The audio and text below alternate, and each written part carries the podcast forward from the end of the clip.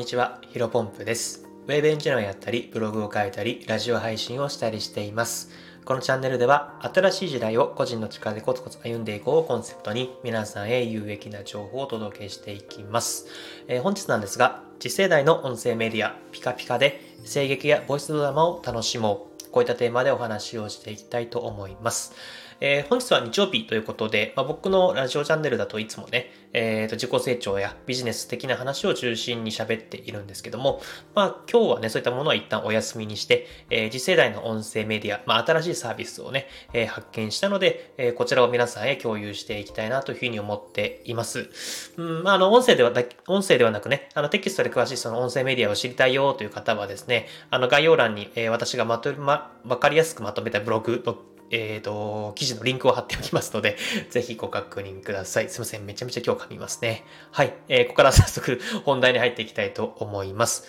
まあ、皆さんはね、このスタンド FM、まあ、僕以外のね、放送もちろん聞いてる方たくさんいらっしゃると思いますけども、まあ、日々日々音声メディアを利用している人が、えーほとんどかなというふうに思っています。で、まあ、このスタンド FM ね、えー一つの音声メディアを利用している人ってっていうのは、まあ、基本的に他の音声メディアを使ってる人も多いんじゃないかなと思います。もちろん、えスタンド FM だけだよという方もいらっしゃるんですが、えー例えば、ポッドキャスト、あとは、なんだろうな、ボイシー、ラジオトークとかですかね、えーとか挙げられますかね。まあ、あのーこういったものを利用してる人、え並行してサービスを利用してる人も多いんじゃないでしょうか。はい。で、今回ご紹介する、まあ、お話しするのはですね、えー次世代の音声メディアとして名高いピカピカというアプリですね。えー皆さんご存知でしょうか？うん。まあ、恥ずかしながら僕自身はね、最近知ったので、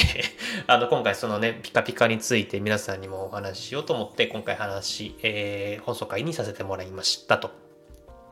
で、このピカピカというね、あの、音声メディアのイメージをざっくりお伝えすると、あの、ポコチャとか17ライブとかのライブ配信アプリってあるじゃないですか。あれのね、音声版っていう感じですね。で、ただ違う点は音声メディアなので、え顔出しはなしで、え音声配信ができるライブ配信サービスで、えっ、とね、ユーザーがね、18歳から25歳の、まあ、若い世代の、えー人が基本的に使っていて、なんか全体の8割ぐらいが、えーそういった方々、まあ、若い世代が、えー使っていると、まあ、人気を博しているというような形になります。まあ、他の音声メディアというね、結構やっぱビジネスより、まあ、特に僕はこのスタンド FM を、うん、ジャンルで言うと、まあ、ビジネスっていうくくりでやっていますし、あとはなんだろうな、ポッあの、ボイシーとかも完全にビジネス寄りですよね。ポッドキャストは結構いろんなジャンルもあるけど、うん。あの、ただ、ポッドキャストは結構年齢層高、高いとか、あの別に50歳、60歳というわけではなく、結構その2、30代の方が結構多いのかなというふうには思っていますけども、まあその10代、えっ、と、まあなんていうの、えっ、と、ソーシャルメディア、ちょっとど忘れしちゃいましたけども、何でしたっけ？ソーシャルメディア、生まれながらにして、えーソーシャルメディアを持っている世代。はい、すみません。今ちょっと一旦放送止めて調べたんですけど、えっ、と、デジタルネイティブですね。あの、生まれながらにして、まあ、えっ、と、SNS、えーそういったインターネットが身近にあった世代っていうのが、まあ、18歳から25歳ぐらいかなというふうに思うんですけども、まあ、そういった世代に、えっ、と、ピカピカは人気ですよという形ですね。でですね、あの、まあ、えー、と今の話繰り返しというかおさらいになるんですけども、まあ、ピカピカというアプリはさっき言ったように若い世代に人気なので、えー、と例えば若い方だとなんだろうなビジネス的に話ビジネス的な話はやっぱり興味ないよという人も多いと思うんですね。まあなのでこういったスタンド FM とかボイシーとかそういったものではなく、えー、ともっと若い世代でワイワイ盛り上がりたいよと、まあ、コミュニティというかコミュニケーションを図っていきたいよという方はですね、えこういったピカピカというサービスが非常におすすめかなというふうに思っています。で、まあ、他の音声プラットフォームにはないものとして、えっと、声劇やったり、ボイスドラマといったね、声のみでお芝居をできる、うんと、そういった楽しめるコンテンツっていうのが、えー揃っています。あとはね、結構ゲーム配信とか、あの、ゲ自分がプレイしている画面をね、あのーその、ピカピカのところで見せながら音声の音声のみを話すという形でですね結構ねあのいろんな楽しみ方があるので非常に面白いサービスかなというふうに思っています、えーぜひ興味ある方はね繰り返しになりますけどもあの概要欄に私のブログのリンク貼っておきますので、まあ、そこからピカピカのアプリ、えーとインストールして楽しんでみていただけると嬉しいです。えーとちょっと短いです。これ以上これで話終わりたいと思います。で、雑談というかね、ちょっと今回ビジネスの話、一旦お休みしますって話したんですけど、少しだけ話す、話させてください。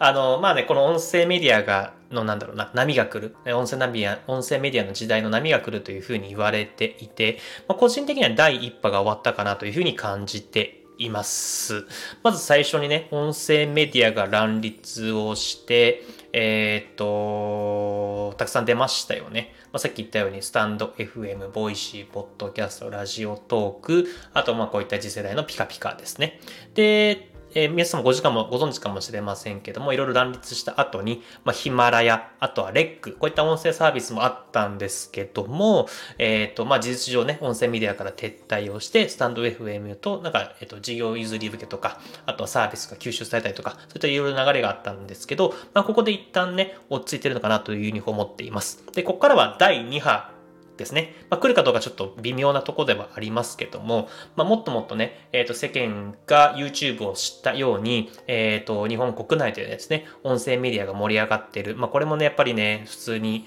えっ、ー、と、テレビとかでうん、特集をしだされたら、あのー、波が来るんじゃないかなというふうに思っています。まあ、ここでね、また新しくポコポコと新しいサービス、音声メディアが誕生するとは思うんですけども、あの、結構ね、音声メディア、まあ、音声プラットフォームって成熟するまで時間がかかりますよね。あのー、やっぱり YouTube とか、えっ、ー、と、あとは Twitter とか Instagram、そういったものはやっぱりバズる可能性が非常に高いんですけど、拡散機能とかもね、あの、あったりするので、あとアルゴアルゴリズム的にもあったりするんですけど、やっぱり音声ってなんか15秒飛ばしとか、なんかざーっとパート2倍速で差が聞いたとしてもあんまりよくわからない部分もあると思うので、なかなか育ちにくい部分もあると思うんですね。なのでこれ以降にさっき言ったように第2波、あの音声メディアがもっともっとたくさん人気が出てくるので、えたくさん出てくるとは思うんですが、新しく始まるサービスは、うん、あんまり盛り上がりにくいのかな。なんか次世代のものはなかなか浸透していかないないのかなというふうには個人的には思っています。ただそこはね、ちょっとマネタイズというか、あの広告の仕方でどうにもなる部分もあると思うので、ちょっと僕には、なんだろうな、僕みたいな凡人には、あの、想定しづらい。まあ、その天才の人たちが、あの、新しい音声メディアを作って、えそういった広告、えっ、ー、と、どんどん力を入れたら、もっとね、今みたいな Voicy、スタンド FM、ポッドキャスト以上のものが生まれる可能性もありますけども、もうそれちょっとその時になってみないとわかんないかなというふうに思っています。まあ、個人的にはね、引き続きこの音声メディアの全体のこの、なんだろうな、成長の仕方っていうのが楽しみだなというふうに思っています。これ完全に僕の主観というか、えっ、ー、と、僕が思う音声メディアの将来という話だったんですけども、まあ、間違いなくこのスタンド FM、えー、ピカピカ、えー、 Voicy、プラットキャ、あ、ポッドキャスト、えー、ぐらいはですね、えっ、ー、と、引き続き人気が、あ、人気が出て、出続けるのかなというふうには思いますので、まあ、引き続き僕は楽しんでいきたいなというふうに思っています。はい。えー、この放送が少しでもためになったなと感じていただいた方は、いいねとフォローしていただけると嬉しいです。えー、それでは本日も新しい時代を個人の力でコツコツ歩んでいきましょう。お疲れ様です。